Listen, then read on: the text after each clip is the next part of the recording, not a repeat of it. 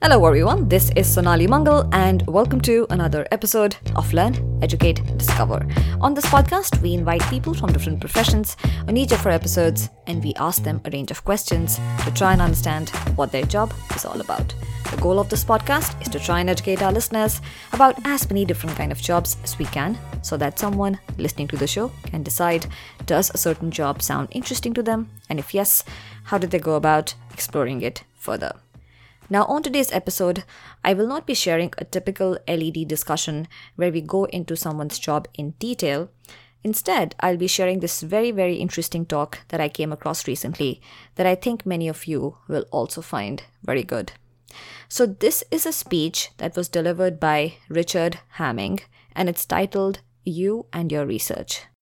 Richard Hamming is an American mathematician, and his work has had many important implications for computer engineering and telecommunications. And this was a speech that he gave in 1986 to primarily an audience of scientists and engineers. But I think almost all of the points that he makes are applicable to anyone and can be applied by anyone to their careers, which is why I thought, let me share this talk with you. Now, of course, you may or may not agree with everything that he says, uh, but I think at the very least, a lot of the points that he makes are going to make you step back and think, which I think is a worthwhile exercise in and of itself. So, as an example, one of the things that Richard says is that it is important to try and lead a significant life, a worthwhile life. And one way to do that is to try and work on an important problem. And of course, it's up to you how you define what's important to you. Uh, but it's still helpful, it's still critical that you have that goal that you're striving towards of working on an important problem. Another example of something that he shares is that he says that it's important not to work behind closed doors by yourself, but instead keep your doors open, keep meeting new people, keep talking to more people, because that is how you'll come across new ideas, you'll learn about new problems coming up, and you never know where your next new idea might come from. Uh, so I'm hoping that depending on whatever stage you're in, whatever situation you're in, at least a few of these points will resonate with you. So I hope you enjoy it. And with that, let me go ahead and now play this talk. Thank you.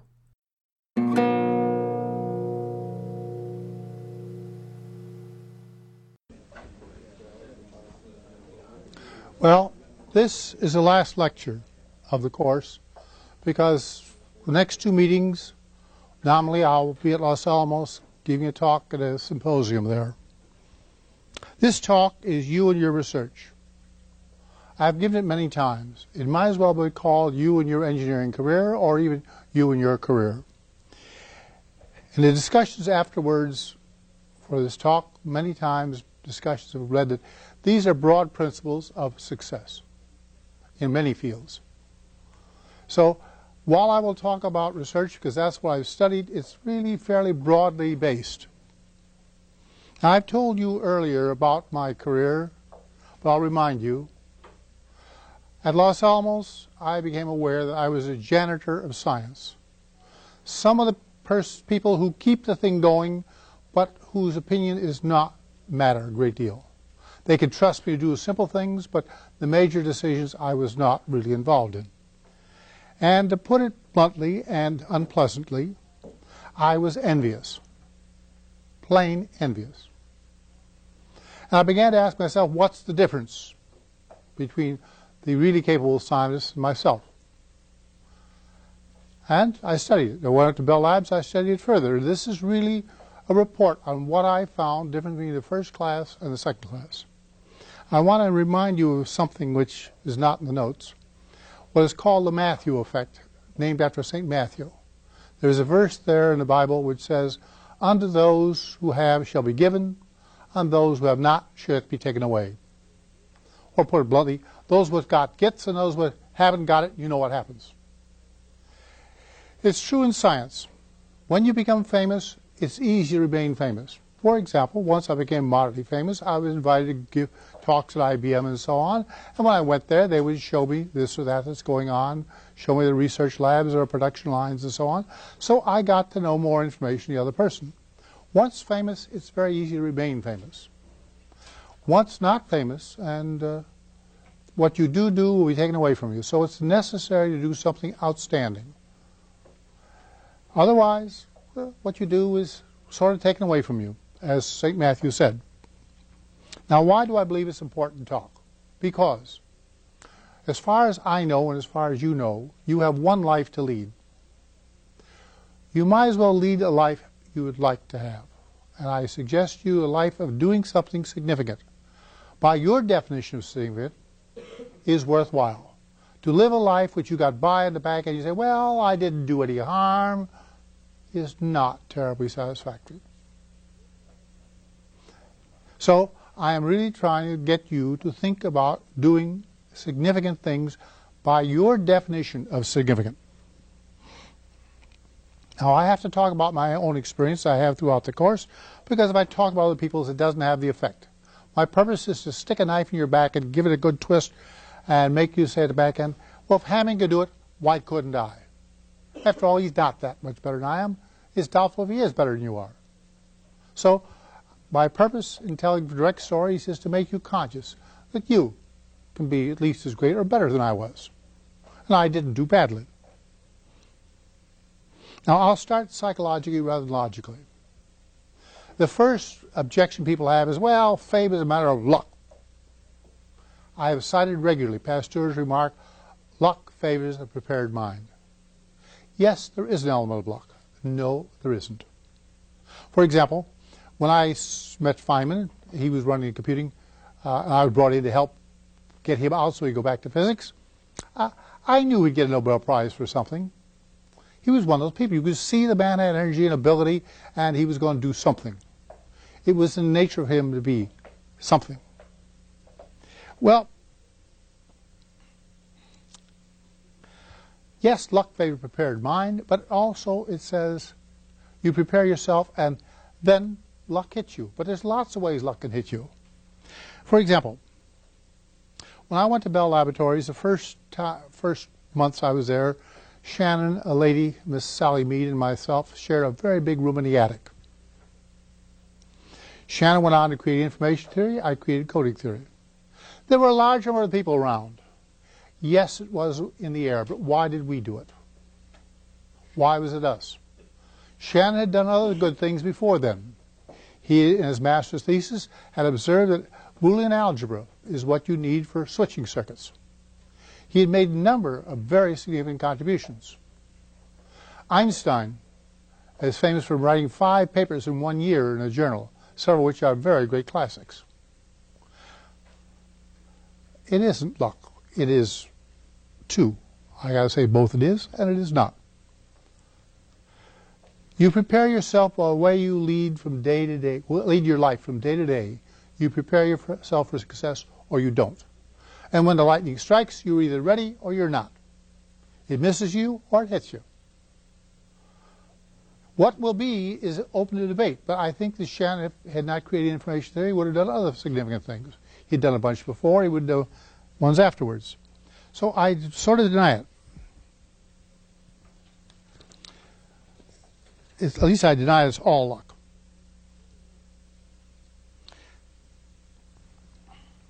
Now, Newton observed, Sir Isaac Newton, that if other people thought as hard as he did, they would get the same results.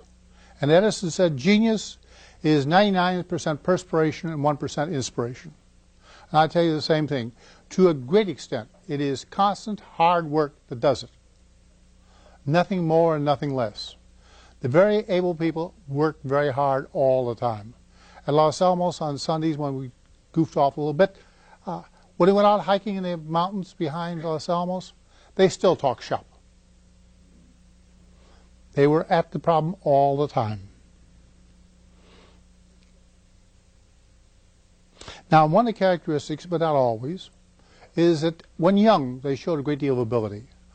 Newton did not. As far as I can make out reading biographies, he really didn't look unusual to anybody until after he came up to Cambridge in college and his mathematical knowledge was about arithmetic when he came. He's an exception. And a few others. Now, Einstein, consider the fact that after he got his doctor's degree, he had no legitimate job except for seven years in the patent office. No job at a university. he didn't get early recognition. But when he got it, he did it.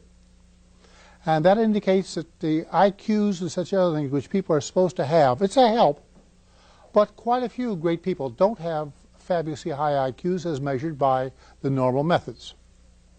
Einstein certainly did not look like a good student. Great many other people didn't. A personal example, he's dead now, so I can tell you. A guy named Bill Pfann walked into my office at Bell Labs, and he wanted to do zone melting. Now, zone melting, you have a bar, you have a coil around it which you heat by induction to melt the metal, and you move it down slowly. If the impurities stay in solution, you drag the impurities down. If impurities trying to drop out, they're pushed to the other side. And many, many passes removes the impurities from the middle of the bar. Well, he had some equations. I put some algebra on it and some calculus and uh, got some partial answers, but I could see that he needed computing. Well, I went around to his department and asked about him. Well, they didn't think much of him. I go back to my office. I thought he had a good idea. I had resolved to work with important people. I wanted to do important work, work with important people. Here was my chance to contribute to a really good idea if it were good. But his department didn't think much of him. But I reflected. Muhammad had to leave town, flee for his life. A prophet is without honor in his own country, remember? It will be often true that your local people cannot see that you are doing great work. I concluded I would help him. I taught him how to use the machine. I made machine time available to him and so on. And well, he picked up all kinds of prizes. He became a famous man. Uh, his laboratory was made a national treasure one time. Also, along the way, from being inarticulate and knowing little mathematics and lacking confidence, he became a man who spoke clearly and well and gained confidence. He had lacked confidence when he was young, and that success, zone melting, was his one great idea, but it was what Bell Labs needed and what everybody else needed. We needed to be make able we needed to be able to make germanium without very many impurities, then we needed to be able to put as many as we want in. Because if you now take the same zone and drag it down, you can drag down impurities about the density you want in them. You have remarkable control with zone melting. Now you make a thousand passes or something, that's why you can't do it numerically other than with a computing machine because uh, the thousand passes have end effects and they bounce around. So I was right that time. I guessed that the man had something important. I worked with him, and I was part of something that was important. Now, having disposed of psychological objections of luck and lack of high IQ, because some of you say, well, I wasn't the brightest student in my class, so what? It doesn't matter. Let's get down to other things. Now, the most important thing, probably, of great people, is they believe they can do great work. They have confidence in themselves. If you don't think you do great work, it's not likely that you're ever going to do it. It's that simple. Now, you can be too overconfident, but you should have a fair amount of confidence. Take, for example, Shannon. You remember when I did information theory, I pointed out how, when stuck with random codes, he averaged over all random codes and showed the average was arbitrarily good, therefore one good code had to exist. Who but a man with almost infinite courage would do that? He had it. Now, I can tell you another way, simply. There was a year or so when he came in about 10 o'clock, played chess till about 2 and went home. At the end of the year, the company gave him a salary raise. But all you could see him doing was that. But at home, he was creating information theory. Well, the way he played chess is the following. When you are attacked in chess, you can either defend yourself or you can attack back. Shannon never defended himself he attacked back. And the game would get tied up more and more and more and more complex. And finally, he'd stop and think for a long while, grab his queen, advance it, and say, I ain't scared of nothing. Bingo. The whole game would collapse then because he finally precipitated all the pending operations and either won or lost. Well, I learned that expression. I ain't scared of nothing. I've used it several times on myself. When stuck and I didn't know what on earth to do, I said, hmm, Good enough for Shen, good enough for Hamming. I ain't scared nothing. Let's go ahead and see what happens. And sometimes, by copying his style, I came through to success. I deliberately copied his style.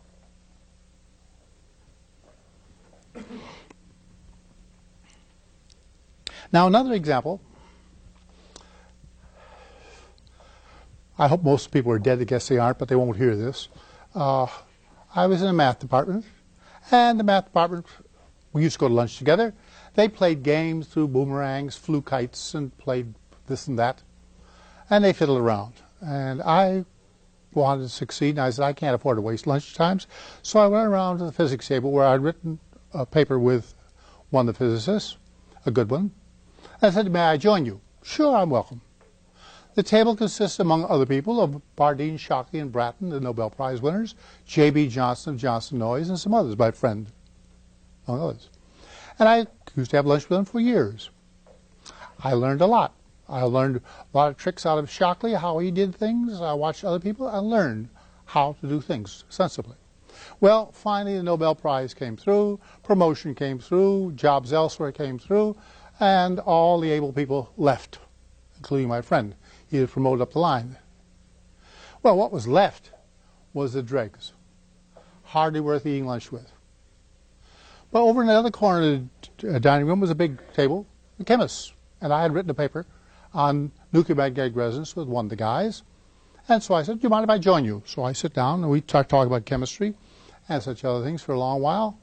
And uh, finally, one day, I walk in and say, if what you're working on is not important, and it's not likely to lead to important things, why are you working on it? After that, I ate with the engineers. that was spring. In the fall, going down the long corridor, Bell Labs, my friend chemist stopped me and said, You know, Hamming, that remark of yours got underneath my skin.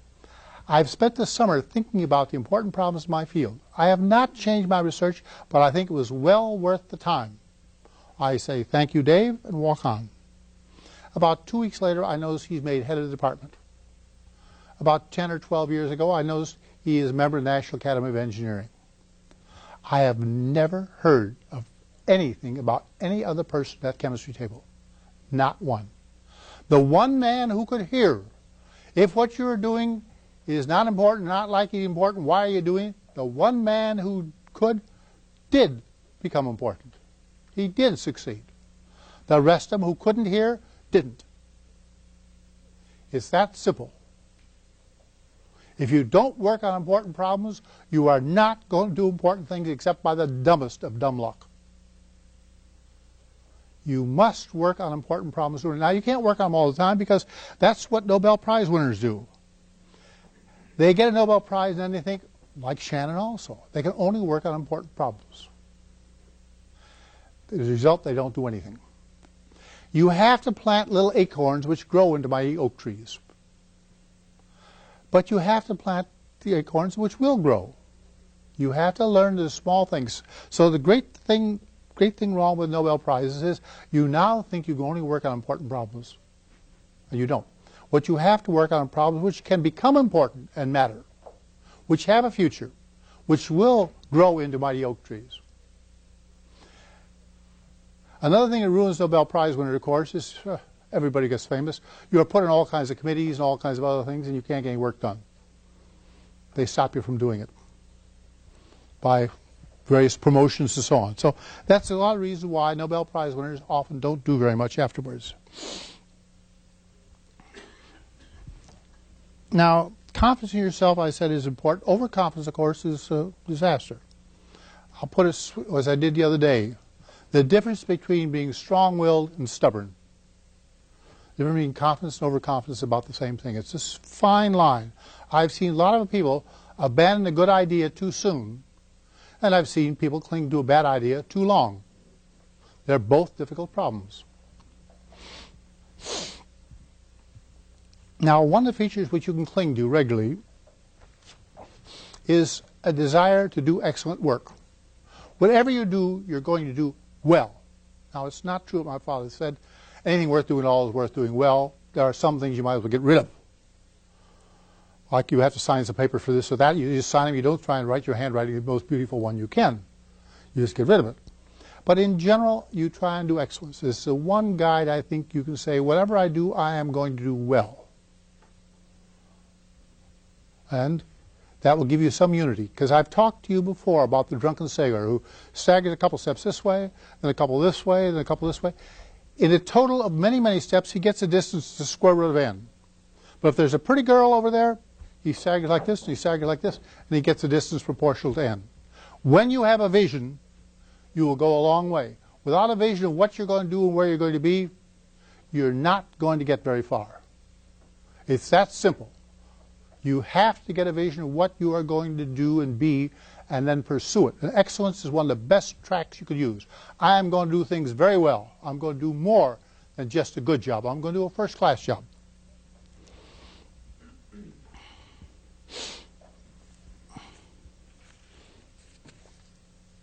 Now, what you may consider good working conditions may not be for you. It's very sad, but what you think are good working conditions are not. The example I've given you already is working with a door closed or open. If you work with your door closed, you won't be interrupted, you get your work done. You work with your door open, people come by and stop and chat and so on and so on. But I've noticed very clearly at Bell Laboratories, those who work with the door shut may be working just as hard 10 years later, but they don't know what to work on. They are not connected with reality. Those who had the door open may very well know what's important.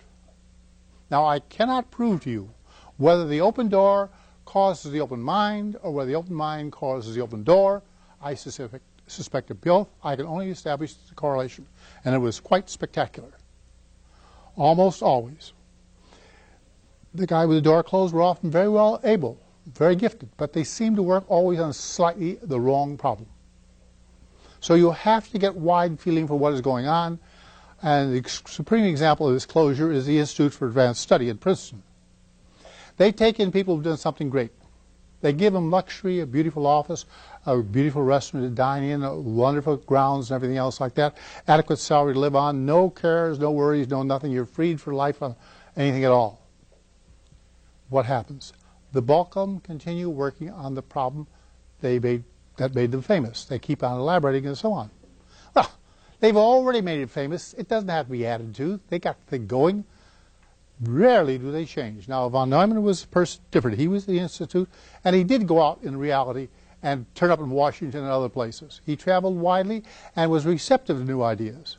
But the bulk of the people who got appointed to the Institute for Advanced Study don't keep the door open on life, as it were. And they don't do anything comparable to what they'd done before. They're very able people, but the Institute, in my opinion, sterilizes them to a great extent. So what do you think is the ideal working conditions or not? Now, I'll give you some examples of this. When we began with the IBM 701 computer, we programmed in absolute binary. And there were a bunch of these machines in the West Coast airframe companies, and the rest were scattered around. Now, it became obvious to me that the method the West Coast used for programming, namely, we hire er, an acre of girls spread out, and they program. Typically girls, but sometimes men, but mainly they were programming girls in those days. Well, it was clear to me Bell Labs would never give me an acre of girls. They weren't about to do that kind of a thing. Well, what do I do? I'm in computing. I want to be in the frontier. What everybody else has, I'm not going to have. Well, I could quit and get a job on the West Coast. Probably any one of the number airframes companies, because I was Weasby, no one out there. But Bell Labs had a lot of very good people, and the airframe companies have a few good people scattered widely, but not a high density. Remember, I'm about trying to learn how to be great, so I'm studying great people. Bell Labs is a place to study, but the airframe is a place where to get a tool. So I think for a long while. And one day I said to myself, Hamming, you believe a machine can do anything. Why don't you make the machine do the programming? Well, what was the cause? The net effect was that I was put immediately right in the frontier of programming. How do I make the machine do the programming for us? What appeared to be a defect, by turning the problem around, became an asset. Grace Hopper has told several other stories a similar way. What appears to be a defect is asset. So frequently, when you think things are wrong and you haven't got the wherewithal to do it, if you turn the problem around, you can turn it into great success. Another one slightly different. When I was doing this 28th order system equation I told you about, a Navy intercept plane, I was solving it on a digital machine because the analog machine outside of Philadelphia couldn't do the job. No analog job machine at that day could do it because they didn't have the required accuracy. Well, I was using a variation of Milne's method, which was pretty crummy. I had found Milne's method was unstable. I'd patched up a little bit. There it was. One day, I realized the following. I was going to have to fill in a report of what I did because government contracts always require reports. And everybody who had an analog computer was going to try and pick flaws in what I did because I was really showing that a digital machine could beat the analog on its own home ground. That's really what I was doing, not getting the answer to the problem. I was really demonstrating something much more important. Well, I promptly started deriving a better method of integrating the differential equations. And I found a used method which for some years was known as Hamming's method. I don't recommend it now, but it was very suitable for the machines as they were. And so I had the girl programmer change a few of the instructions. Run a trajectory once more to check the new program got the same as the old answers, and then went ahead. Thus, the report has a very jazzy method of solving differential equations instead of a very crummy method. Both were equally effective, but one was defensible and one was not. You see, I changed the nature of the problem. I saw that the problem, although originally was get the answers to these trajectories, in fact, it was something else. It was proving that a digital machine could beat the analog machine on its own home ground of differential equations. I redefined the problem and made it a success. I would not have found Hamming's method if I had not realized that the method I was using, which was adequate for me, and we could all see we were getting the right answer, but it was not nice. It was not clean and simple. It was rather ugly. So I changed the problem.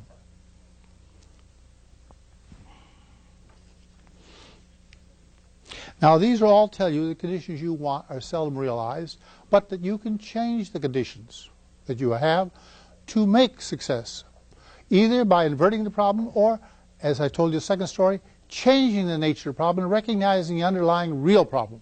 Now, that's something I've done several times. There's one very early problem I solved, spectacularly successful, not only on a computing point of view, but from a physics point of view. The value in the transistor research was extremely valuable. Well, I meditated over why was that successful. I studied it over and over again. And I believe this, this statement, you should study your successes. You don't study your failures, study successes. Because when your time comes, you'll know how to succeed. If you study failures, you'll know how to fail. So study success very closely, not only yours, but other people's. Why did Galileo do what he did? How did Newton do it? Try as best you can to study other people, how they succeeded, what were the elements of their success, which elements of that can you adapt to your personality. You can't be everybody, but you have to find your own method. And studying success is a very good way of forming your own style. Now, one day, I think I've told you a story before, I'll repeat it. One day I found John Tukey, with whom I was working extensively. He was my age, and the guy was clearly a genius. I went into my our mutual boss and says, Hendrik, how can anybody my age know so much as John Tukey does? Well, he leaned back in his chair, grinned at me, and said, Hamming, you'd be surprised how much you'd know if you worked as hard as he did. I slunk out of the office. There wasn't anything to say. And I stayed home. When I was home, I thought frequently, I am not working really as hard as I could. I'd never be able to work as hard as John does. I haven't got the psychic energy, but I can work a hell of a lot harder than I have been. Let me reorganize my life. Let me quit spending my time in reading nonsense magazines and thumbing through the newspaper. They're not very important to my career. Let's spend my time studying things in my career. For example, I got appointed deliberately a book review editor. Therefore, for there's always a book on my coffee table right next to it waiting to be read and review written. When a review is written by me, I set it aside for a week and ask myself afterwards, is that a good review? Does that really digest the book? If it doesn't, you're rereading the book and writing a better review. This way, I force myself to get a lot, wide acquaintance in computer science. And being the book review editor, I got to review the books I wanted. This was a device. Now, it's true, I quit reading New Yorker, I quit reading magazines, I quit reading a lot of other things. My wife complained occasionally all I looked at New Yorker was the jokes. She was right. I didn't have time to do everything. I wasn't a first class genius. I had to work hard. So I simply set aside those other things and did that. It's not hard to do. You just do it. Now, I want to say another couple things. The race is not to the swiftest. The guy who works hardest doesn't win. The person who works on the right problem at the right time in the right way is what counts and nothing else. And that's what I'm trying to do in this whole course. I've been trying to teach you something about style and taste so you'll be able to have some hunch of when the problem is ripe, what problem is ripe, and how to go about it. The right problem at the right time in the right way counts, and nothing else counts. Nothing. You've got to do that. But it's easy. There's a million races being run. You just got to get in one of them and win. Now, I mentioned earlier, with regard to the chemists, about what are the important problems in your field. At the urging of some other people, partly, and partly of my own, I used to set aside Friday noon and Friday afternoon for great thoughts. Meaning, yes, I'll answer a telephone, yes, I'll sign a sheet of paper, but mainly, what is the effect of computing on science? What the hell am I doing with this computing machine?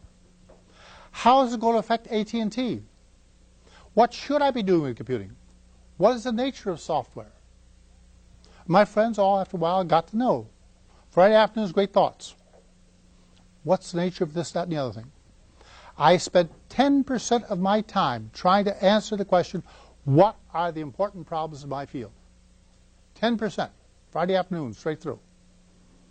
Don't do it Monday morning because you'll be interrupted immediately. If you do it Friday afternoon, some of it can linger over on to Saturday and Sunday. If you do it Monday morning, there's a hot conference at 10 o'clock and bingo, everything's broken up. I use it Friday afternoon for many, many years. I recommend that you find a regular time to stop and think. What are the important things? What is going on? What is the nature of what you are doing? What is the characteristic of the job? What are the fundamentals behind it? So you'll have some idea of where you're headed so you can march in a uniform direction and get far rather than being a drunken sailor and getting nowhere. And I've regularly in this picture tried to stress, in these lectures, stress the bigger picture. I've tried to stress fundamentals.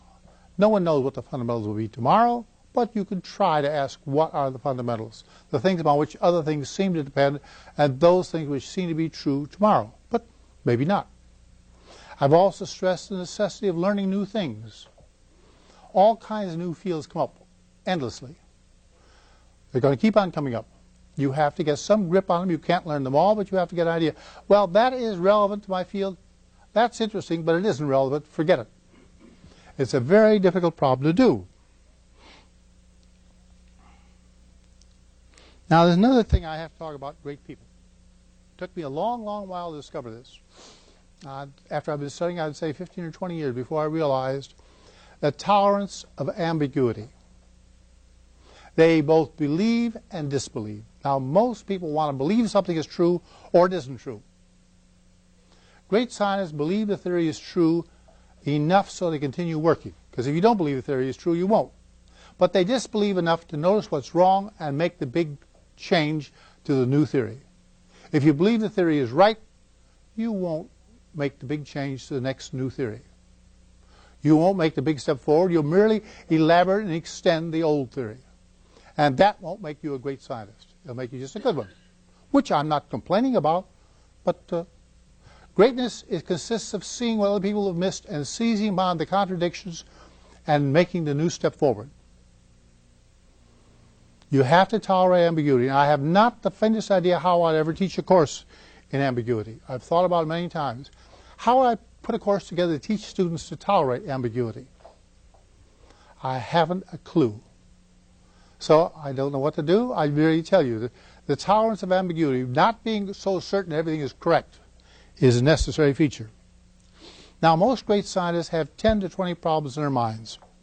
ones you're hanging around, which when they get a clue how to attack, they drop all the things and rush at that problem and finish it off first. Something between 10 and 20 problems which they think important, but they don't know what to do. Now, let me warn you about important problems. Importance is not the consequences. All the time I was at Bell Labs, no one worked on the three outstanding problems in physics.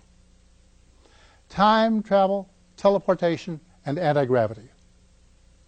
They're not important because you haven't gotten an attack. The importance of a problem, to a great extent, depends upon have you got a way of attacking the problem. Problems are not important per se, although they have some consequences. The most important thing of, that makes a problem important is that there is an attack. You have an idea how I can go about that problem. You want to watch it. Just because the economic consequences are great, and take those three of them, anti-gravity, teleportation, or time travel, the economic consequences are unbelievably large. But they're not important problems. You have an idea how to do it. When you have, then they may become important. Now, been quite a few times, I've been practically saying the following. It is not what you do, it's the way that you do it. It's the style you go about doing things. It's inverting the problem or changing it. In the words of the song, it ain't what you do, it's the way that you do it. It's the style of which you do it that makes the difference. You only look at uh, special relativity. Uh, Poincare had it all. Several other people had it all before, but Einstein did it the right way and you only remember Einstein as having done special relativity. The other guys had it all. They even gave talks on it. But they had it screwed up to some extent. They didn't have it really clear and straightforward. Now, when you first do a thing, it's often muddled up. And one of your problems is to get it clear so it can be communicated to other people. And you can spend a lot of time lying in bed saying, well, gee, how can I say that to Joe? If I try it this way, Joe might misunderstand that. How about that? How about this? until you finally have a way of looking at a problem which looks simple, straightforward, and clear, so you can communicate it to others. It may not be the way you found it. It often is not. But getting it clear is important, which brings me to the topic of communication. You need to learn to communicate orally in talks like this, written and written reports, and casual conversations. In the middle of a conference, you have to be able to get up and say, that's wrong for these reasons, bing, bing, bing, bing, and you win if you sit around and say, well, I'll write a report tomorrow after I've thought about it some more, the decision is made, we go ahead, and it doesn't matter what you do then. The ability to communicate at three levels. Now, how do you learn it? You can read books if you want to, but forget it. The way you learn, as far as I'm concerned, is every time you go to a talk, you listen not only to the talk, but to the style it's done. What talks are effective? Why were they effective? What aspects of the speaker can you adapt? For example, your, if you're going to give after dinner speeches, generally speaking, there are three jokes. One at the beginning, when you get up, one in the middle to keep awake, and one last with so they'll remember something that you said. Well, I had to learn jokes. I discovered that I cannot tell shaggy dog stories. I can tell one-liners very well, but I couldn't. I had to adapt my joke telling to what I could do. Those who told shaggy dog stories, yeah, very interesting, but I simply cannot do them very well. You have to adapt what you learn from other speakers to you. When you find a person who's very effective doing something, can you do it? Why not? Maybe you can't. Then you have to do something else. But if you yourself will learn to criticize other talks, then you will have a critical basis to criticize your own, and then you'll be able to give good talks. If you can only follow what books say instead of learning your own style of creativity, it isn't going to work. So I think that the best thing you can do is start as of tomorrow. When you hear lectures and talks, ask yourself every time, besides what was the content, what was the style? What part can I adapt of that technique? Why is that speech effective? Why is that speech not effective? And you can ask your friends to check that your opinions are somewhat the same as theirs. You may find sometimes they don't agree with you. What's effective talk? It's a bit of a problem there.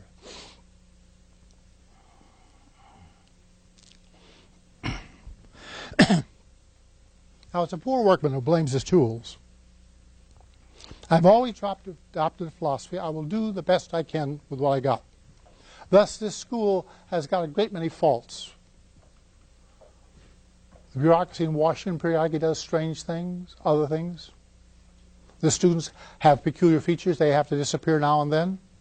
Well, you don't blame the system. You do at each course and each lecture the best you can given the circumstances. This course is suffering from the fact it's being broadcast, so you've all been intimidated and afraid to raise your hand and say, Hamming, I think you're crazy. What about such and such? The fall of this course with the television on is that you people have been too intimidated. Well, I'll do the best I can. I knew I perfectly well I couldn't get you to interact very actively in a class, so I gave up on that one, though I did get you one class lecture. Now, there's another thing you have to recognize. If you're going to have progress, there has to be change. Change does not mean progress, but progress requires change. Most people and most institutions don't like change. They resent it. And therefore, in order to make progress, you have to sort of welcome change. You have to embrace it in spite of the fact you don't like it. Why, we've always been doing this way. Perfectly all right now. Why should I change? You can adopt the model I did. If the department has been doing this for 10 years, the same way, it's time you should change to find out how to do it some other way. I know it's perfectly satisfactory. Forget it. There might be better methods. You'll never find out if you stay in the same damn rut. Needless to say, most departments of Bell Labs didn't like my model. But that was my model all the time. If you've been doing the same thing for a long while, why is there no other method of doing it better? You will never find other methods if you don't try other things. Some other ones will make them worse occasionally. But without change, you will not have progress. Now, when you're learning things I told you, you need to put hooks on ideas so they can be covered widely. That was the thing that John Tukey could do and I couldn't for so long. He could dredge up almost any kind of information. After he told me, I could see that what he said was true, but I couldn't think of it first.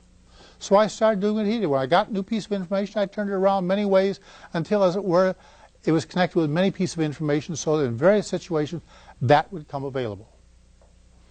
And it has worked out fairly well. Now you're likely to say to yourself, you haven't got the freedom to work. I didn't either when I began. I had to do more or less what's expected. When you hire a plumber to fix the plumbing, you expect him to be already trained. You expect to be able. You don't give a person a big, lovely chance to do something great when they've not already demonstrated greatness.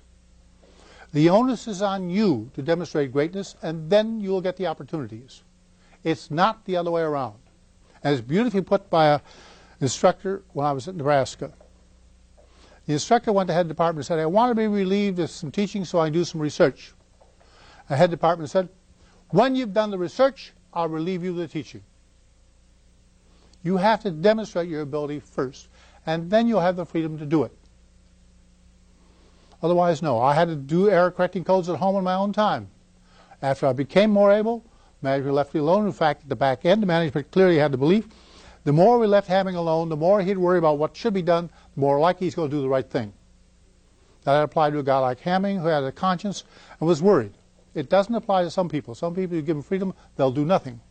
But I was compulsive and I was worried about doing the right job, so I did. Now, I have to ask the question, is effort to be a great person worth it? Now, great isn't by definition of what you think is great, not mine. Is it worth it? I will claim yes. I've talked to various people. Now, people who tried to succeed and didn't, I was afraid to ask. But those who did succeed and were famous, I asked them, was the struggle worth it? And they said, yep, it's better than wine, women, and song put together. I didn't ask any women. They might have said better wine, men, and song. I don't know. But they all thought that doing something really first class and knowing you've done it is better than anything else they could think of. I can't give you a report of the guys who didn't do it. As I said, I was afraid to ask them. I didn't want to embarrass them.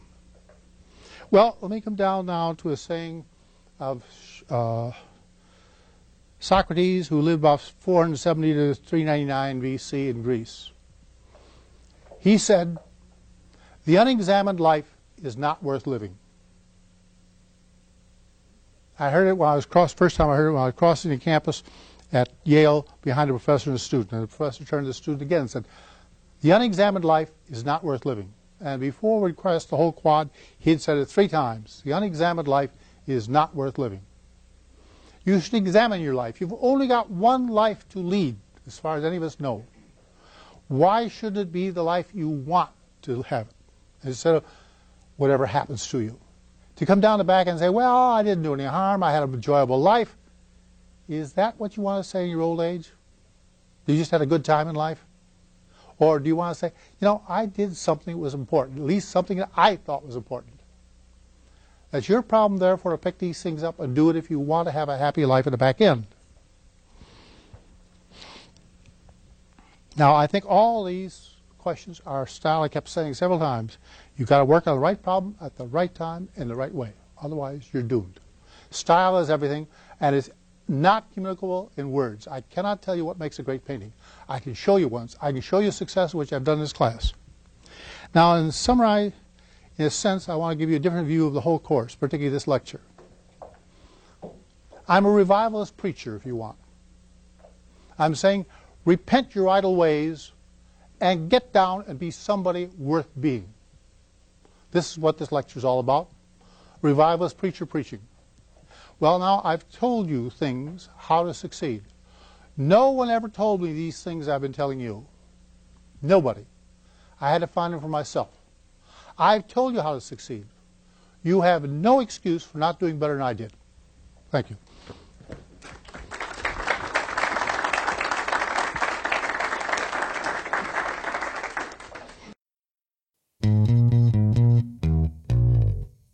Alright, I hope you enjoyed the discussion. Just before you leave, do remember to sign up for our newsletter on our website, learneducatediscover.com, where we share updates on new episodes, a lot of career oriented resources, and a lot of other inspiring stories and videos and podcasts that we find online. So do check it out at learneducatediscover.com.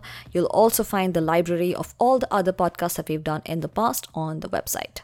Of course, if you have any questions at all, or if you just want to say hello, you can always email us. Just drop us a mail at hello at learneducatediscover.com or tweet at us at led underscore curator. That's led underscore c u r a t o r. Of course, you can like us on Facebook at facebook.com forward slash learn, educate, discover, or you can also subscribe to the podcast on either iTunes or SoundCloud or Stitcher or wherever you listen to your podcasts. All right, that's it for today. Thank you so much for listening and for your time. And until the next one, bye bye.